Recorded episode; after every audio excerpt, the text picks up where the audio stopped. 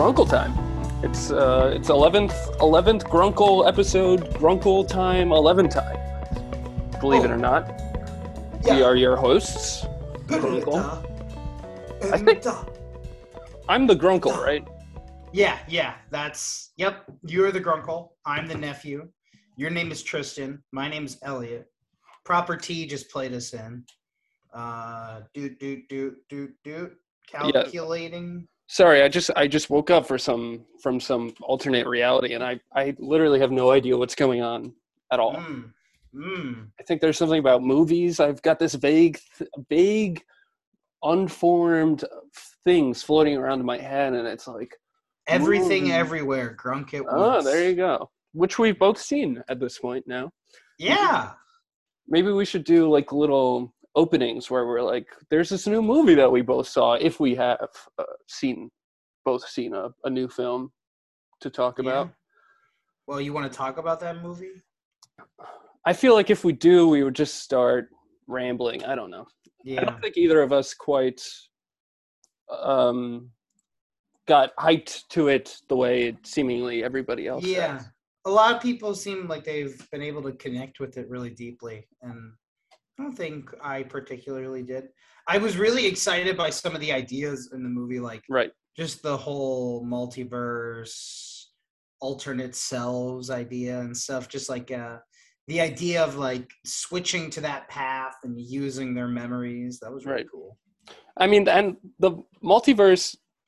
I'm not going to say it's a riskless film because I think in many ways it takes a lot of risks, but the multiverse is certainly very, very, very hot right now. And Yeah, it's hot, but it's also like a multiverse movie the way like The Lion King is a movie about animals. You know what I mean? right, It's like just kind of the setting more of like the than the plot necessarily. and it's a standalone multiverse, which so many of the other big franchise multiverses are building up to it with franchise films. And Yeah. this is much more independent, much more low budget than a lot of those. Yeah. Your I Marvels, your Star I. I thought I thought that Swiss Army Man was better suited to like Still haven't seen it. the quirkiness of their sensibility. The Daniels. Oh, that was the Daniels. Oh, okay. Oh, those Daniels. Yeah, see that like, yeah, and that that whatever you want to call it, quirky is It's a, it's a little uh, a little chung and teak. exactly. Yeah. Oh, there you go with your little spoonerisms again, eh? What are you talking about? What Well, on, talking about? on the most recently released one, you know, you got the little Richard Rinklater, and now we're talking about. Uh, Whoa! Now you said it. I've never spoonerized this in my life. I hope. Who's a, who's to spoonerize? Um, okay, but this week we watched some movies for the podcast that weren't um, in the theaters. Uh, first, we watched uh, Baby Lurd, um, Lady Lady Bird. We watched Baby turd.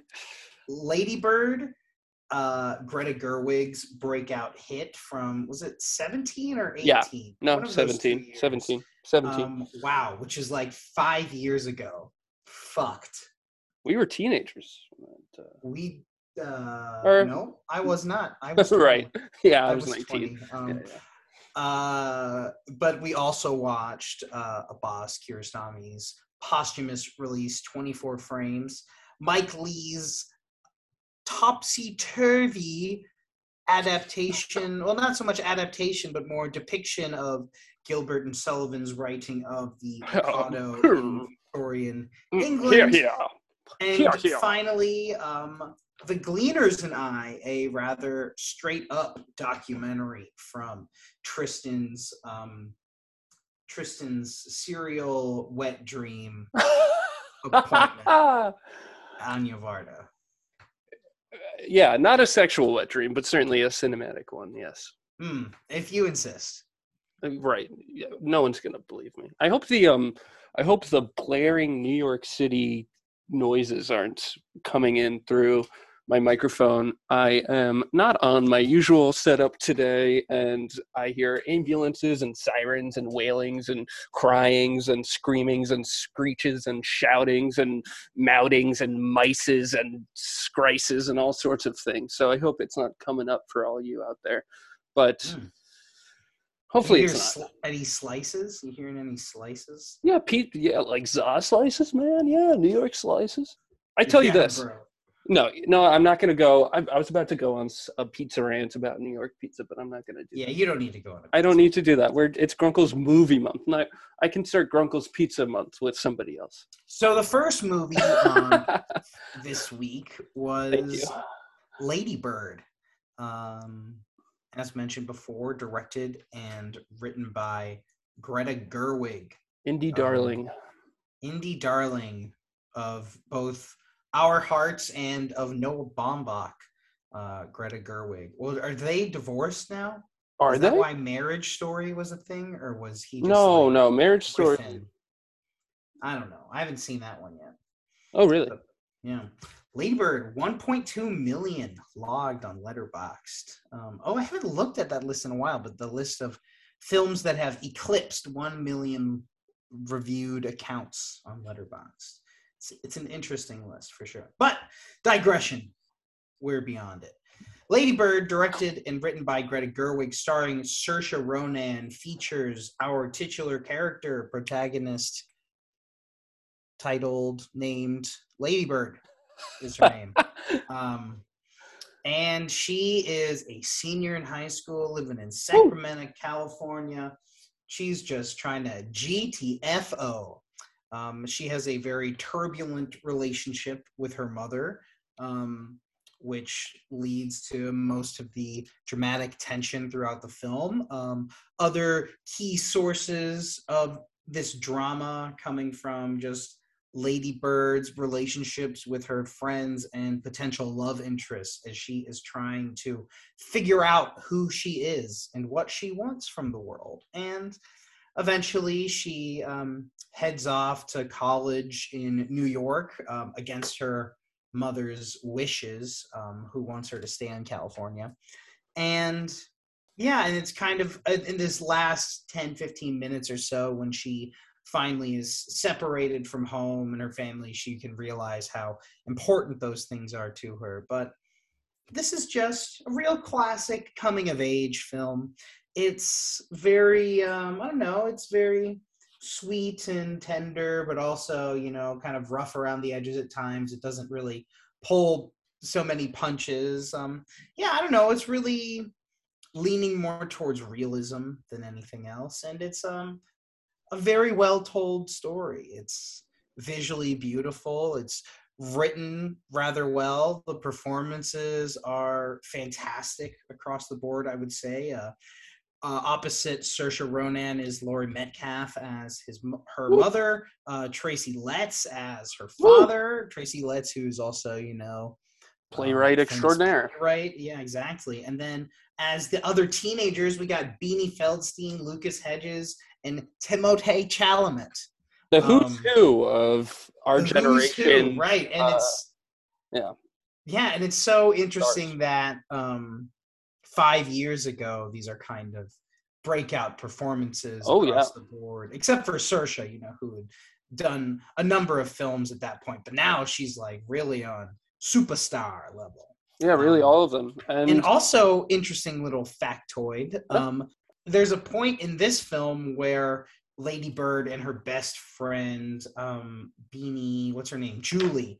Uh, Lady Bird and Julie are uh, auditioning for the school musical, which is Merrily We Roll Along, which Richard Linklater is Oh, no. adapting into a film in the boyhood style because that film it's like this friendship over the course of 15 years but it's told backwards so the last scene is like when they meet and so he's filming it yeah backwards boyhood style Memento and- Boyhood. memento boyhood exactly um but beanie plays the same character in that production of merrily we roll along as she does in Oh wow. this one in the play within the play of Ladybird. So it was like, you know, cool meta reality moment happening in Yeah. Ladybird. Yeah, and Beanie Beanie Feldstein is sort of in the two certified coming of age films for our generation. The sort of one more drama leading drama and the other Mhm. definitely more comedy leading. Right, and Lady Booksmart. Bird and Booksmart, yeah, which Yeah. kind of both uh, blew up um, with a lot of people our age. I feel, and a lot of people Totally. were able to relate to both. And good for Beanie for getting those those those roles because that, that's that's huge. And she's um, just as much a darling now as anybody else in this movie. I would say people love Beanie Feldstein. Oh yeah, totally.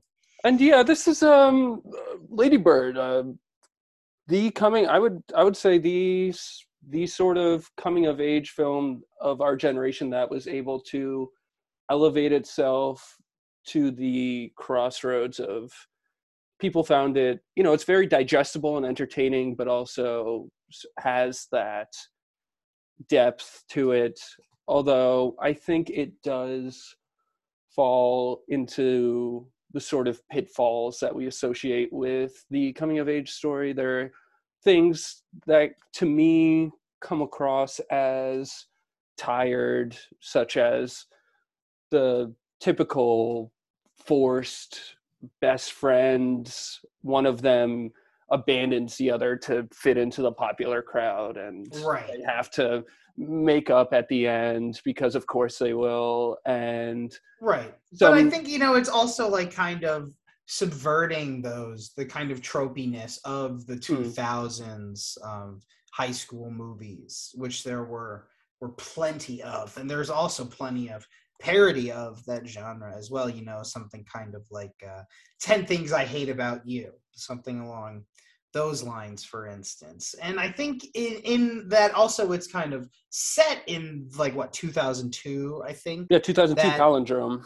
um, right, yeah, yeah, yeah, and then it goes to 2003. They have the glasses for the new year, um, and yeah, I don't know. I think that this is like a far more all-encompassing worldview in this film that is also, you know, able to remain intimate and limited to Lady Bird's worldview, and so that's why when she leaves Sacramento, it's there's this such an expansion that happens within the film, and that at first when I saw this movie in theaters, that ending didn't quite click for me necessarily, but on a rewatch, I felt that it was, yeah, a very very solid ending with her final kind of realization as she's starting college.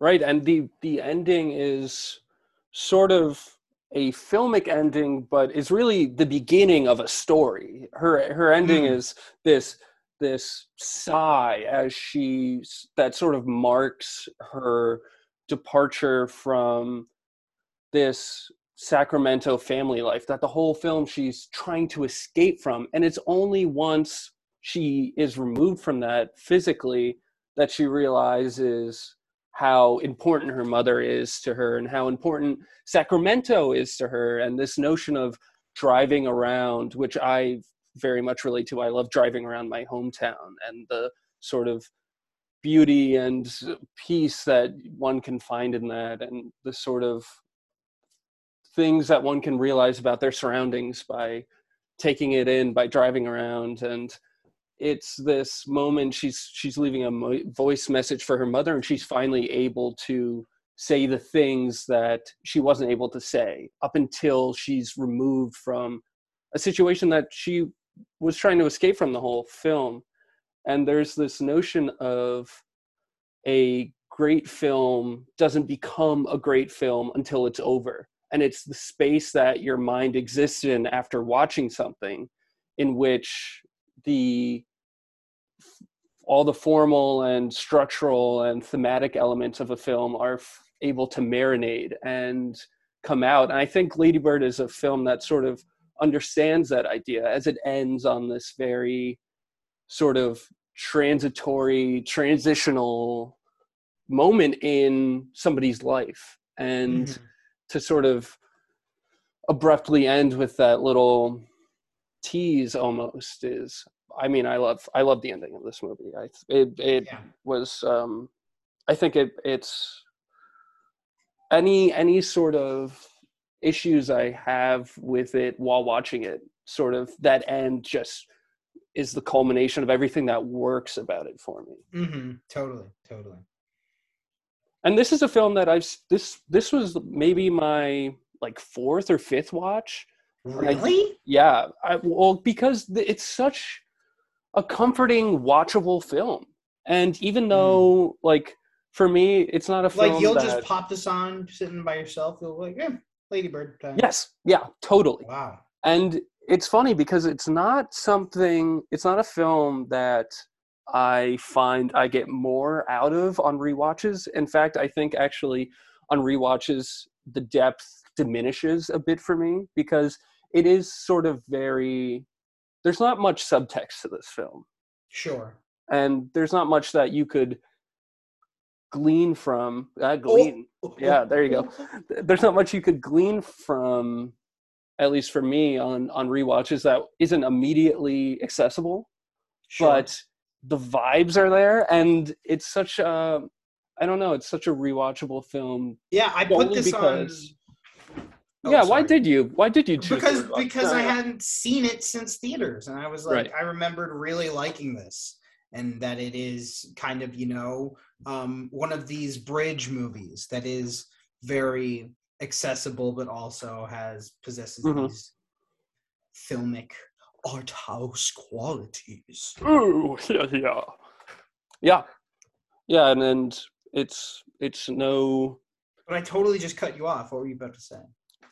I, I I was talking about rewatching it. Yeah, I think I I mean I think I I I said everything I, I wanted to in terms of what one can get out of rewatching it. It's just a very this was did this come out in the same year as Call Me by Your Name, or was that I think so. Um, mm, or maybe they're a year if removed. it did, then this was like a summer release, and Call Me by Your Name was a fall release. Right.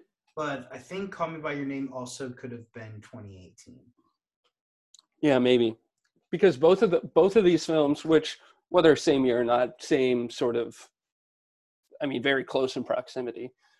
Both of them are just films that I have found I could put on at any time and enjoy it.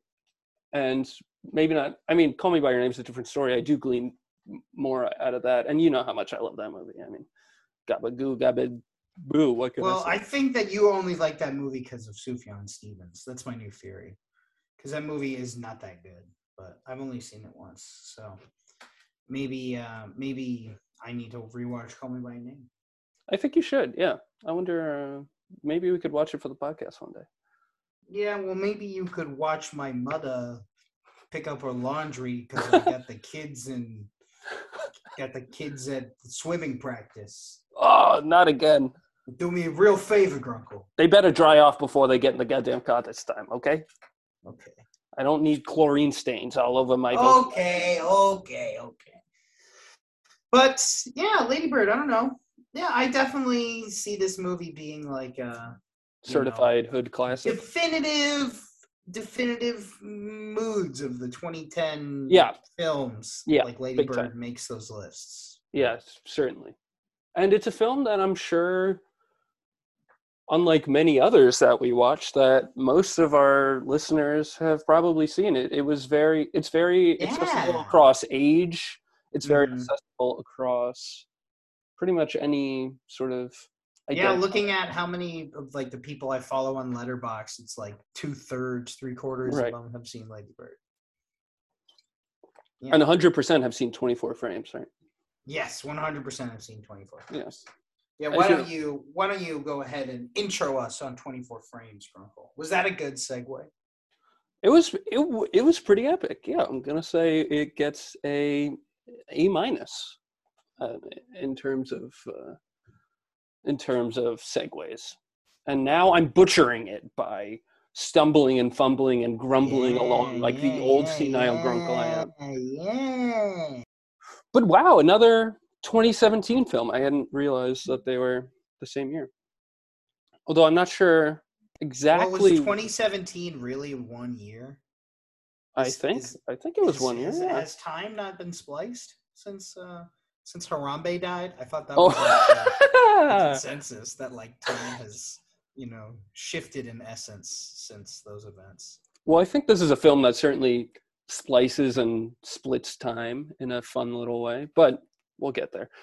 24 frames from 2017 from my my my three the podium of filmmakers for me is Varda. four, four. Are, are you throwing in Hopper? Oh yeah, I am throwing. Oh, okay, cool, cool. All right, I'll throw in Hopper. I'll throw in Hopper if you're throwing in Hopper for me. My podium of four filmmakers is Agnes Varda, Bas Kiarostami, Andrei Tarkovsky, and Dennis Hopper. Dennis! But we're not talking about Dennis Hopper. We're talking about Iranian filmmaker, legend, genius, dare I say, Abbas Kiarostami, and his 2017 film 24 Frames. And this is an interesting one. Hey, folks, can I get a round of applause for interesting? It is based off of 24 photographs that Abbas had taken. And he decided to take these photographs and cinematicize them and turn them into almost long what are those things called? Um cinematographs or cinemagraphs i think they're called yeah, cinemagraphs Yeah, sure, sure, that works. so a cinematograph is a still image that has moving elements but the frame remains the same and it's sort of looped. It's not quite a cinem- cinematograph but as terms of feature films, it's probably the closest thing that you're going to get to a sequence of cinemagraphs, at least that I've seen. And so he takes these these 24 images and he adds through various post-production special effects techniques adds moving elements to them sort of very for the most part based in the natural world, or at least what most people would consider natural animals, moving trees and leaves, waves, winds, the occasional human injection. A lot of the times, when there's a human involved, it's also with some sort of machinery or vehicle, like a boat or this car, I think it is, or maybe it was a motorcycle, um, a computer, and so it's these these long, long takes. I don't even know if you could call them takes because it's not film. It's it's it is though. It's it's the crossroads of photography and film and I'm very very split on this movie because on one hand I think it makes us think about photography and film and the captured image and what happens before and after a photograph and playing with expanded time but also sort of totally annihilates what makes photography great which is interesting because right. which for photography it's great that you can like kind of look into the photo and get lost in it and like make your own discoveries about what the reality mm-hmm. of that moment is right whereas this is about exploring that reality but then in a sense is kind of spelling it out for you mm-hmm. you know and Right. then in a way you can still kind of make your own before and after for these images. And there's there's also like something that's like about this the numbing consistency of this movie of it being 24 frames and every single frame is like three to four minutes long too. Of it being I, I don't know of it you can you use i i agree with what you said about how it kind of almost corrupts the best part of what photography is. Right because the the idea of capturing a singular moment not even a second like the, you know a, a billionth of a second a, a, a frame frozen in time is so powerful and to sort of be like well i'm going to take the beauty of photography and i don't want to say ruin it because i think i loved a lot of what this movie did but you could certainly argue that it just completely diminishes and yeah you know sort of skirts the what makes photography great and to what end? To what end? And because when you're end, right. And i think the notion of f- when we traditionally think of frames in a filmic sense it is you know frames per second it is the shutter speed of the camera and each image captured uh, each frame captured. And so if this film were 24 frames in the traditional sense of what we think of as frames the film would be a second because most films you know 24 frames per second. But to take the idea of 24 filmic frames and to elongate it sort of puts us in a universe with a warped sense of time and brings images to life kind of forcing you to live in them and think about them but you can do that with greater effect if it were just still images i think Mhm. and i do think I don't know. I think, and it's interesting because they are presented as so natural and as if you're watching found footage or just you're watching somebody's forest cam or wildlife right like a, literally just as if it was a moment in time as if this could be right but it's entirely constructed which is interesting Mhm. because it's presented as fully captured footage but it's entirely imagined and it's like Mhm. to have the sort of creative resolve to make to take these sort of mundane photographs and make them even more mundane in their naturalism. Like it's Right. not like he's taking a photograph and adding anything exciting.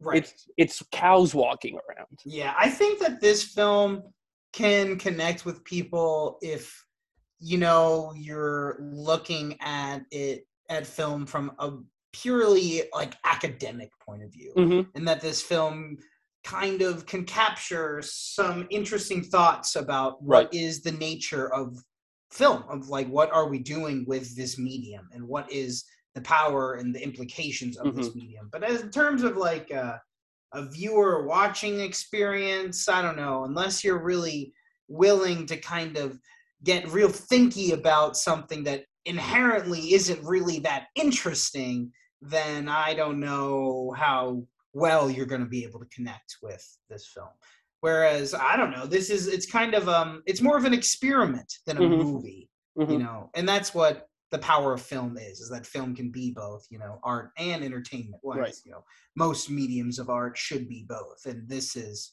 really uh void of entertainment i would say yeah yeah and yeah that's why i'm i'm very split on it as a while i was watching it i and you know it sort of goes back to the thing i was saying about ladybird about a great film not becoming great until it's over it's certainly much more enjoyable to marinate in what this film is trying to say after the fact than it is to actually observe and witness what it's Sure. doing and so and not, not to say that while watching it i was like oh my god because there i was sort of in the same way that sleep has her house which is a, another slow cinema film that we talked about earlier there were times Mhm. where it put me in a sort of meditative trance like state less so than i think the because sleep has her house is definitely much more experimental in its imagery and offers something that sure but i would also say that it's more accessible as a film. You think so? Yeah i would definitely say so Uh, I think a lot of people would say they're pretty equally inaccessible, but i don't know I mean, I don't dare like to the to your point. I was certainly during the I, I just going into this, like even knowing that it was going to be just these 24 images moving, like I just kind of expected the images themselves to be, I don't know, a little more interesting, right. a little, little less repetitive, a little more diverse in uh, their their content. But you know, I don't know. I would say that this is maybe a film that you get more out of the second time, but it's also another film hard to fathom getting around to a second viewing of this Yeah. movie. you know? Yeah, certainly no time soon. Oh my god. Yeah. But yeah, that's 24 frames. Yeah. 20, 24 thoughts I had on 24 frames. And if you're listening to this and you don't know who Abbas Kiarostami is, and you're like, ah, geez, I don't want to check this guy out. This is watch very certified copy. yeah. watch Well, just like this is not the sort of experiment that I would I would say certified copy is maybe a really good entry point for him. Maybe close up. I feel like a lot Close of people up, would yeah. also say close Yeah, up. close up. um, But yeah. and and and yeah, and just one final thing. It's um Abbas Kiarostami, much like Varda, one of the reasons I love him is his ability to seamlessly and fascinatingly blend what we traditionally think of as nonfiction and fiction in terms of film, but in totality as well. And while on the surface he's not much playing with that here, he really is because it is the imagine it is the imagined disguised as the factual, as the captured. And really none of it actually happened. which is Mm. I don't know. Yeah, it's such a it's it's just one of those. You know, you you appreciate it more than you enjoy watching it. For, you know, at least I would imagine that's the case. with Yeah. a lot. And you know, I I can't say I was We often talk about yeah the, the Yeah. polarity of those two Yeah. ideas, appreciation and enjoyment. And Yeah. I would agree, this certainly veers more. appreciation. Yeah. Yeah.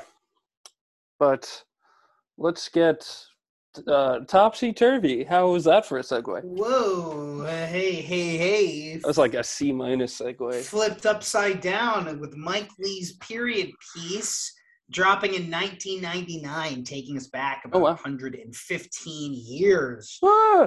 Topsy Turvy explores the professional and personal relationship of Gilbert and Sullivan, that being W.S. Gilbert and Sir Arthur Sullivan, um, the opera duo, opera writing duo who brought us Pirates of Penzance, HMS Pinafore, and most notably the Mikado, which this film chronicles the creation of.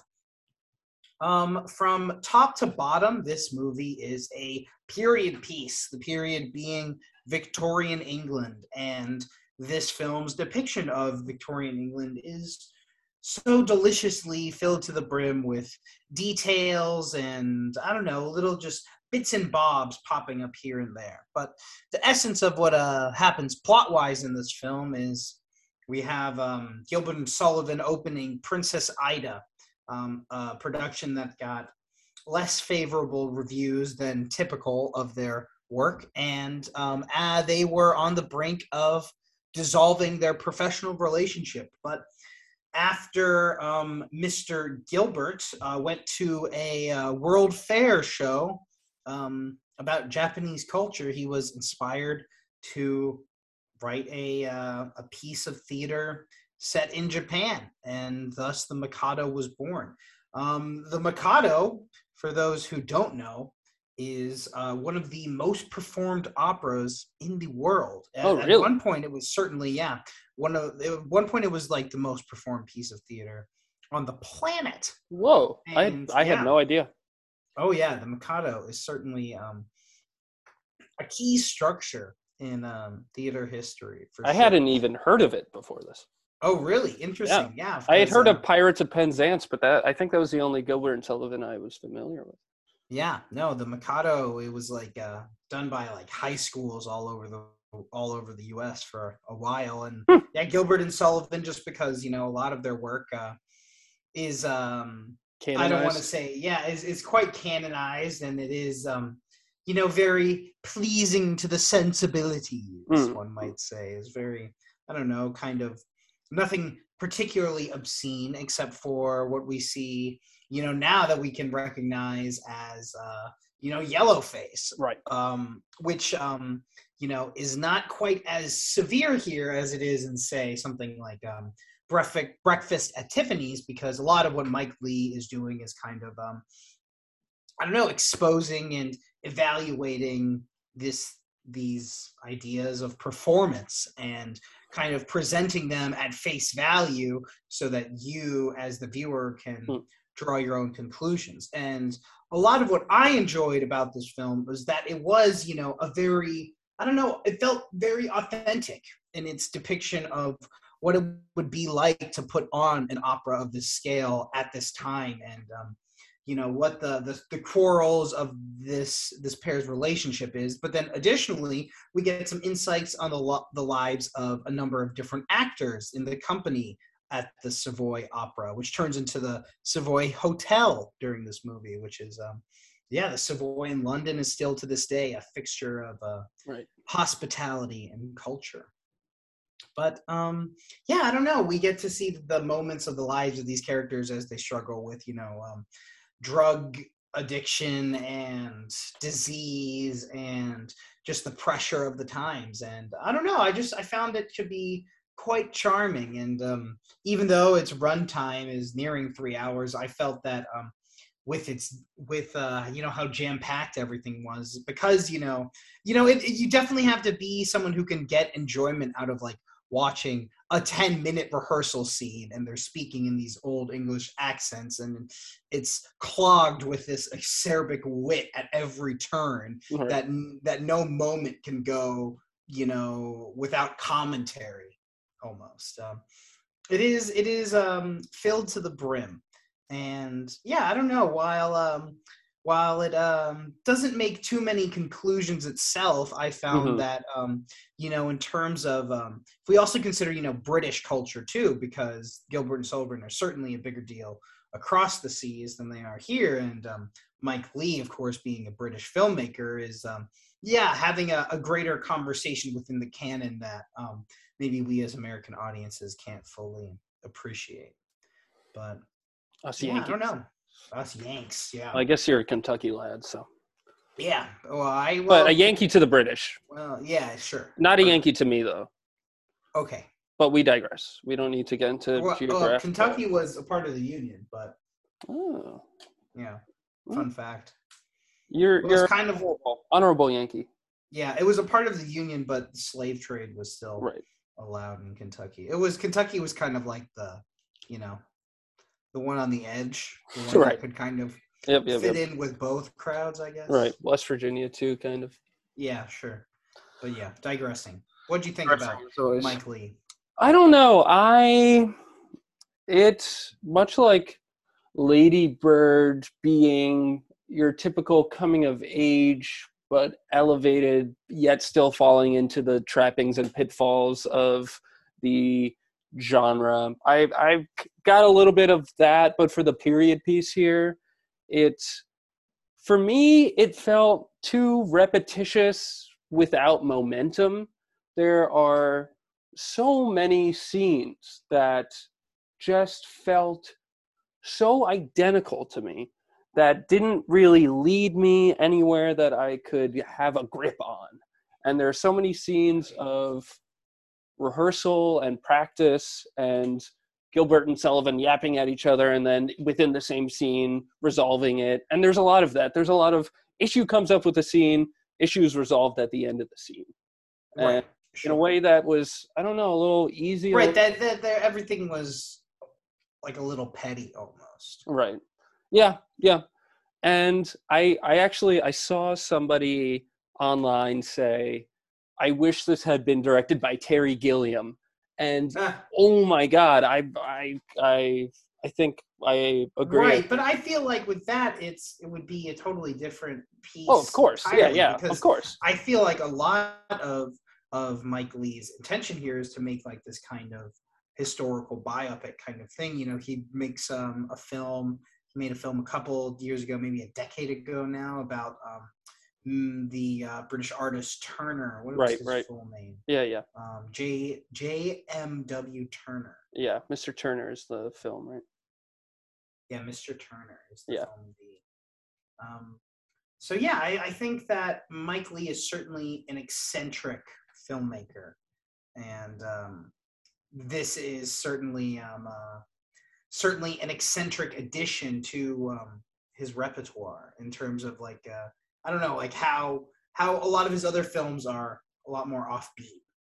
hmm and this is a little bit yeah i don't know not quite maybe maybe certainly using a formula to a certain effect to reach a certain conclusion um, for a certain emphasis and the, but like the conclusions it reaches i don't know like some of my favorite period pieces or my favorite period pieces reveal something about the time that they were like made. Barry lyndon? I think that this does. I, you don't think that this has a lot to say about victorian england and No, about, about- society, victorian no, no, england no, that's not what i'm saying. That's not what i'm saying. I'm saying i my favorite period pieces use period to reveal something about the time that they were made and i didn't i don't know if i got too much out of that oh about like exploring the past to reveal the present. Yeah. Oh, sure, sure, sure. Yeah, yeah, yeah. No, And- I can, I can relate to that. I can relate to that for sure. and even some of the things like like the drug addiction didn't feel consequential to me. And it didn't it I like it didn't feel present. And it, it is sort of probably intentional that you know there's this air to victorian england that everything is perfect and everything is leading towards progress you know victorian Mhm. england and at that time especially for england is marked by this grand optimism of industry and progress and art and so for there to be an ugly underbelly is fascinating to explore but didn't go far enough for me Mm. and I just felt myself watching this very entertaining, very beautifully made, meticulous, um, and it's it's with topsy turvy. Honestly, it's the opposite issue I have with 24 frames. Entertaining, hmm. yes, great acting, great costumes, great set design. You just didn't think that there was too much to be said. Yeah, Sure. I think I think I that don't know. I think I think that also with my background in theater and this Right. also being a piece that is so concerned about how we make theater and how theater Right. was made, you know, in one of like the Savoy was one of the first all electric buildings in London. You know what I mean? So Uh-huh. that this is like kind of like it's the idea of like footlights is revolutionary to a certain extent. Yeah, so see, it is. It is. it is like- yeah, just like and how and how um after reading about the production of this film, like how devout Mike Leigh was in Right. terms of like trying to recreate the original production of the Mikado as much as he could. right. And we we often talk about you know what you bring to a movie. Right, exactly. I certainly am no. I'm just a little tiny little guy when it comes. Yeah, to you are just you're just a tiny little guy. You could pick you up and shake Right. you, and who knows what would fall out. I did love the little scene where we see how like on stage special effects were done because Mhm. like that little combustion thun- chemist the underneath. thunder, yeah, yeah, yeah, and then like the, the metal sheets for the thunder and stuff like Right. that. Yeah. yeah. And it is yeah. It, Hell Charmant. right. And it does sort of there is that a bit- of that disillusionment through revealing and through sort of dissecting an artistic process that is so reliant on you not seeing those things and to reveal it Mhm. because you can with a film whereas i don't know how many playwrights were getting meta at that time so to be able to go back to theater of the victorian era and give it that sort of deconstruction that i don't know were playwrights at that time sort of doing meta deconstructions of of theater on stage Um, I don't know. Not. Uh, I don't. I don't know too too much about like off the top of my head like the contemporaries of them. I think that Hmm. Gilbert and Sullivan were really kind of, uh, you know, the dominant force uh, at the time. You know, they they they name drop uh, Henrik Ibsen right yeah when they you know, when they mentioned kind of- ibsen i thought of you when they said that. yeah, of course. How could you not? Um, Yeah. But yeah, in that moment, they're kind of mentioning that like that the English sensibility is entirely positioned towards comedy and the lighthearted and there are moments that they're talking about these uh, atrocities overseas and there was like oh we're just trying to bring the the Sudanites civilization and they're treating us with such barbarism and oh us of high society we deal with high comedy you know that um Right. yeah i think that um in terms of like anything else that was being made at that time was certainly going to be um you know if not uh like a pastiche of what gilbert and sullivan Mm, mhm, were doing to a certain extent that right. the the lighthearted comedy was certainly yeah the uh the dominant um the dominant spectacle of the time. Yeah, interesting. And there is there is i can't I, I can't really add off of that Uh, well very well said uh, but i i don't really know enough. But one thing that i well said uh, i think right. Yeah uh, sure sure right yeah uh, checks out oh, with my book. but no um one there's one scene that i really love that very much from subverts like cliches and period pieces and it's when he's inspired by the japanese exhibition that he goes to um, Mhm. gilbert and he he instead of him being like there's no eureka moment that's in the screenplay it's not like oh i know i'll set it in japan and i i'll you know i've got Right, it i've it's- got it. It it's just like cut, hard cut. fascination that like kind of like bubbles up into inspiration. Right and he's just like And- looking at a katana and it's hard cut Right. and then they're making the mikado. Like there's no there's no there's so much of the artistic process but for him to do that temporal jump into mm-hmm. Moment of inspiration, wordless, speechless moment of inspiration. That's just this like little glance, and then Mhm. to cut to the production already in rehearsal.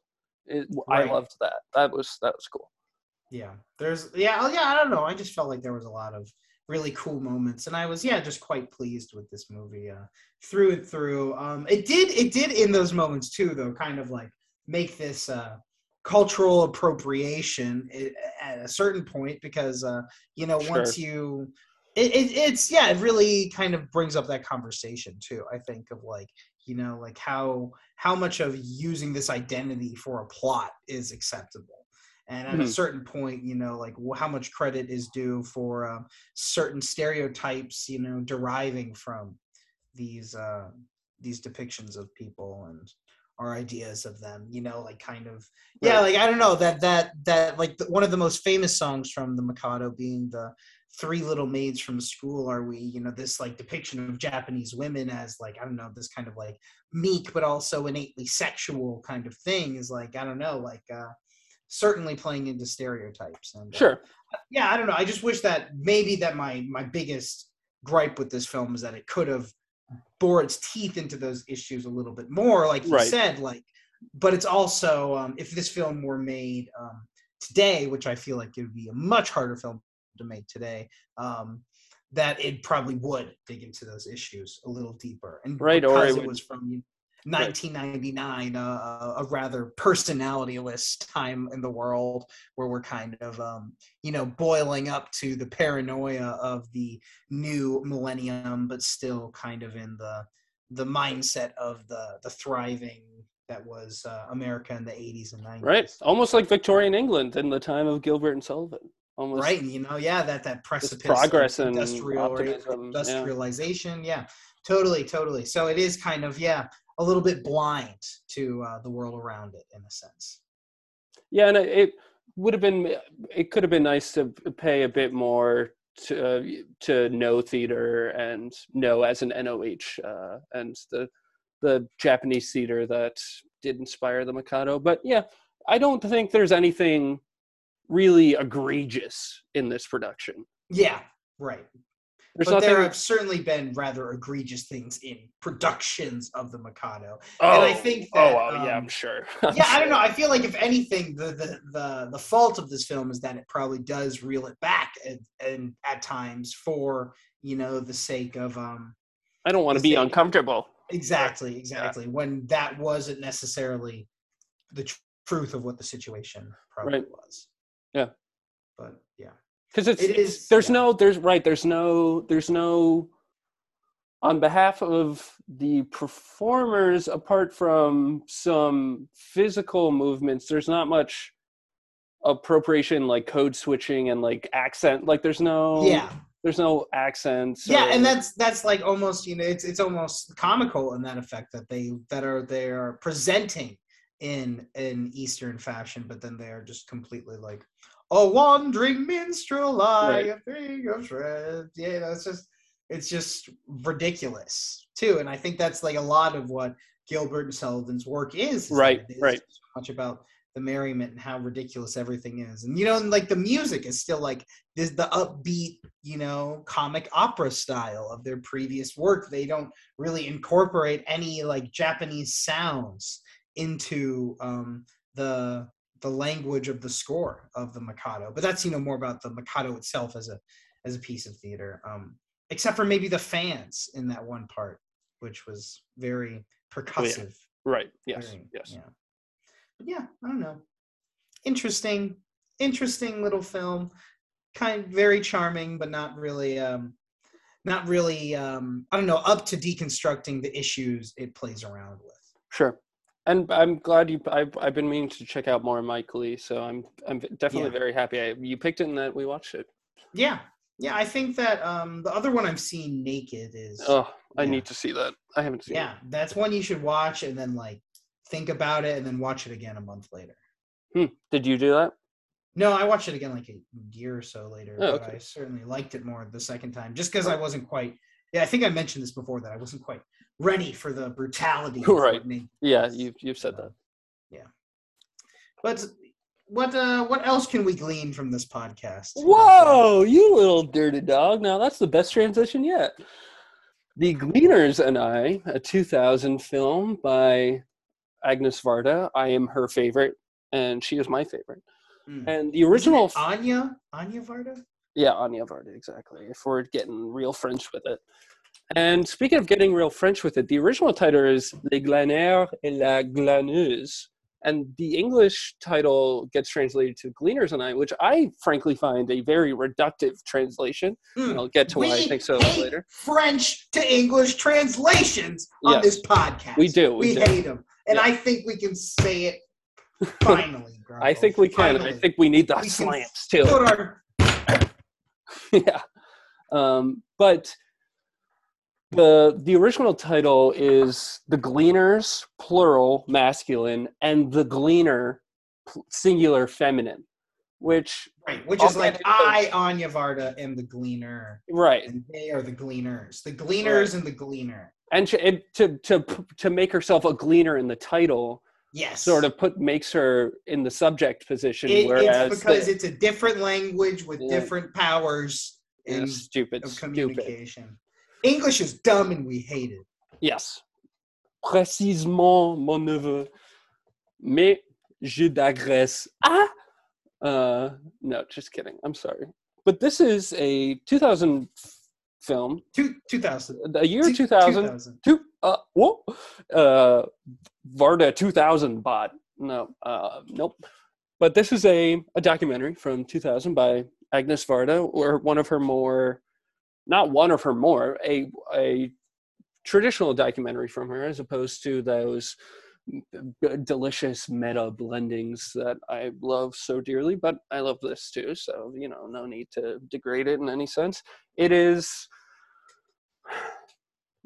it entails hmm, no it uh, whoa, uh gleaners and i follows varda as she embarks on a journey with her little handheld video camera as she goes about filming the gleaners of France. And if you're not familiar with gleaning, it originally refers to those that would go into the fields for harvest after the wheat's been cut down and bend over in the fields and pick it up. It's a lot of the. Gleaner.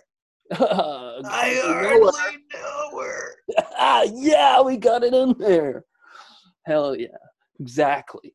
No, but the yeah gleaners were the ones that would go and and pick up the the cut down crops, potatoes and wheat, what have you.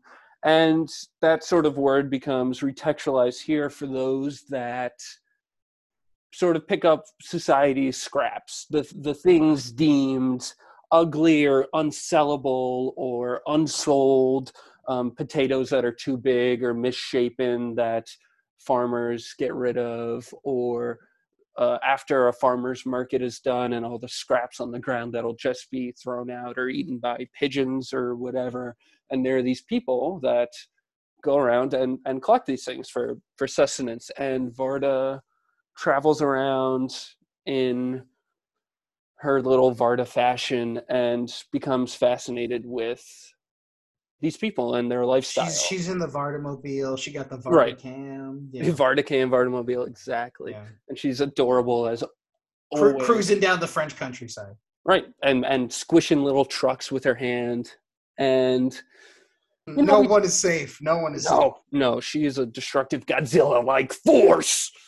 No, she's the she's the best. And we talked about the film Streetwise on this podcast, and we discussed the uh, nature of director and crew and what sort of their obligations are as filmmakers and the role of camera as catalyst and camera and distribution as exploitation and whether or not even though the children of streetwise are granted narrative authority whether or not it's still exploitative towards the subjects or not.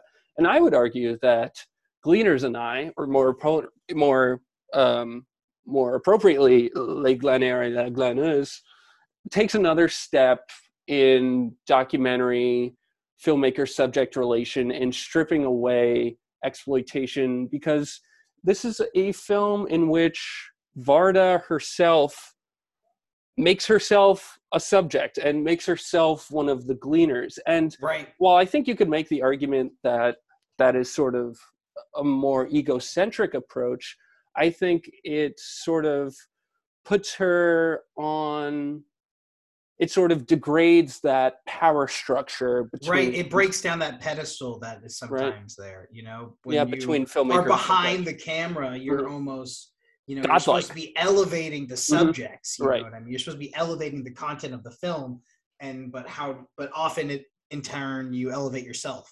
Yeah. Um, Yeah. At, at the cost of those people. Uh, You know, once once the the film stops rolling, you know, like we've said, like we're talking about, once what happens once um once the credits roll, how does the film stay with the people? You know, both you as in terms of like your experience with a film, but also how does the world the film impact the world financially, right? Mhm. Especially when we consider documentaries. And yeah, it is really interesting that yeah, she makes herself culpable in this film. She participates in the Yes. act of Yep.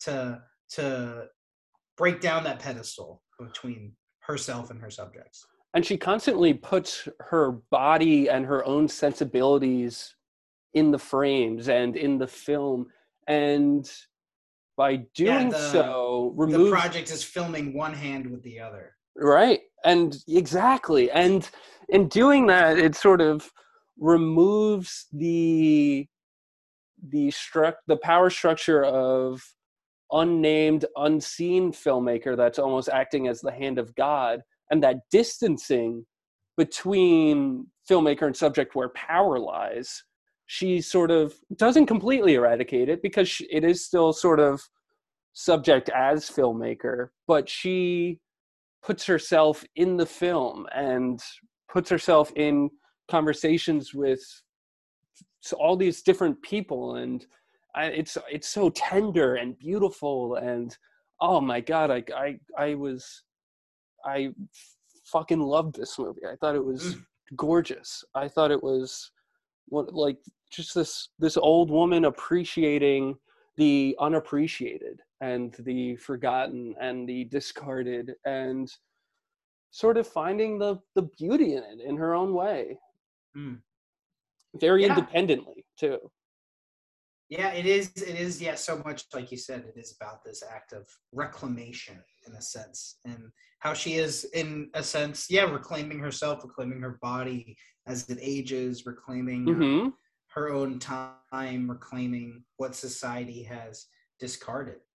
right and um, yeah Yeah, I, I was. Um, I like this film a lot too. I um, I don't know. I felt like it. It it felt like it was a little long, even at the 82 minutes. I wish that it could have been like, oh wow really stripped down like almost to like a 60 minutes kind of Huh. profile and it was a bit more yeah i don't know like that it took a little bit more of um of a traditional form so that it could make more commentary within that form itself as well i felt that at some points it kind of meandered a bit and that um yeah i don't know maybe that you and the audience are meant to glean yourself from this film Mhm. and yeah and how the word i really like how it really br- breaks down the etymology of the word gleaners and like yeah. how we use it today and how it yeah ha- has this like we said multifaceted meaning Yeah, and it's it's so much about gleaning is the sort of democratization of consumption, and for her to film this on this like little cheap handheld video cam in 2000 and sort of the emergence of the democratization of film and the Mhm. fact that you can now just get this little camcorder and film whatever and she sort of finds the beauty and the relationship between filmmaking and gleaning and but the very act of her traveling around with this cheap little video camera is gleaning uh, an, an act of gleaning itself and sort of yeah as you said reclaiming things and the image as reclamation just as much as the picking up food scraps as reclamation. Mm. and there are these there are these fantastic moments where she talks to lawyers and yeah. judges. Yeah about like the legality of gleaning. Right. like yeah yeah and it's like like how like unrepresented this activity is as an option for food. You know what I mean? That you really can get this good food, food that is just because it is, you know, um, doesn't have commercial value doesn't mean it doesn't have still have the nutritional value. Doesn't Right. mean it does still has the aesthetic value, sentimental exactly. value. Yeah. right. And and and this. Uh, sorry to cut you off there. I, I, uh, No, no, not cut off. Um, and yeah, it'll it'll. Speaking of cutting, it'll cut from these moments of people that own private property being like, no, no, no, I know the law. You can't you can't glean here, and then it'll cut to a judge like in this like cabbage field being like. No, no, no! I've got the law book right here. I'm I'm well versed. You can Right. you can glean, you know, during these certain Right. Well, but I also think it's like also up to the certain, yeah, up to certain circumstances that right. that also the companies that produce the food are um, allowed to create in a lot of these yeah circumstances. But um, yeah, I don't know. I saw this uh, headline recently that was uh, some state is like making it a law that all um, grocery stores need to like donate like produce that isn't like totally discard to uh, Right. food banks at the uh, the end of the night instead of throwing it out, which is you know good step. Yeah, good stuff. It was a, a single state Yeah, I Not think like it was a one state. federal thing. Yeah. No, no, no. Federal. Come on. Come on. In this economy. And uh, right, and her her politics in this film are beautiful and agreeable, and just we need a little more of of Varda's viewpoints in in this Yeah. world. I think it's a good thing we have some of them captured. Yeah. And and and th- this is a film it's funny my madeline the other day what was i doing i was she watched it with me and i was i was just being like resourceful in my recycling or reusing or like finding i don't i, I forget exactly what i was doing but she was like ah gleaners and i really got to you huh and i was like yeah maybe it did a little You bit got gleaned up. right yeah exactly Yeah. But um, yeah. What what can we glean from next week, Grunkle? What are we watching? oh right what are we watching this week well you've already watched one of them and Well, that don't was say that. Don't I'm that. sorry. Don't say it. Don't say it. You're a rebel. What can I say? You're a little feisty little rebel. I'll light you on fire. Was it Imitation of Life? Is that what it was called? Yeah, imitation of life. And then Red Rocket or Devils? Mhm. Oh my gosh, and then Red Rocket, and then You're the- the new- the new. Next week, we're watching Imitation of Life, Red Rocket, The Devils, and 1900. I, I guess we're keeping 1900. I haven't thought about changing it. well, we're keeping it now. You hadn't, yeah, your window has collapsed. and soon enough, I mean, we're catching up. It's gonna be it's gonna be live soon, as in Yeah, we're we're changing our our structure soon. We're gonna we're gonna drop it that info at the next episode. Yeah, probably. Yeah, yeah, that makes sense. we'll keep you guys posted. And uh, Proper T will uh, take us on home. Country roads. They they should play. Yeah, Country roads, grunk me home. Maybe I'll maybe I'll record me doing that on guitar and cut property out of the deal because I'm sick of paying them two thousand a month. That's a little steep. Yeah, it's a little steep for the silly little podcast. What are, what are we doing? All right, catch you next week, I suppose. 10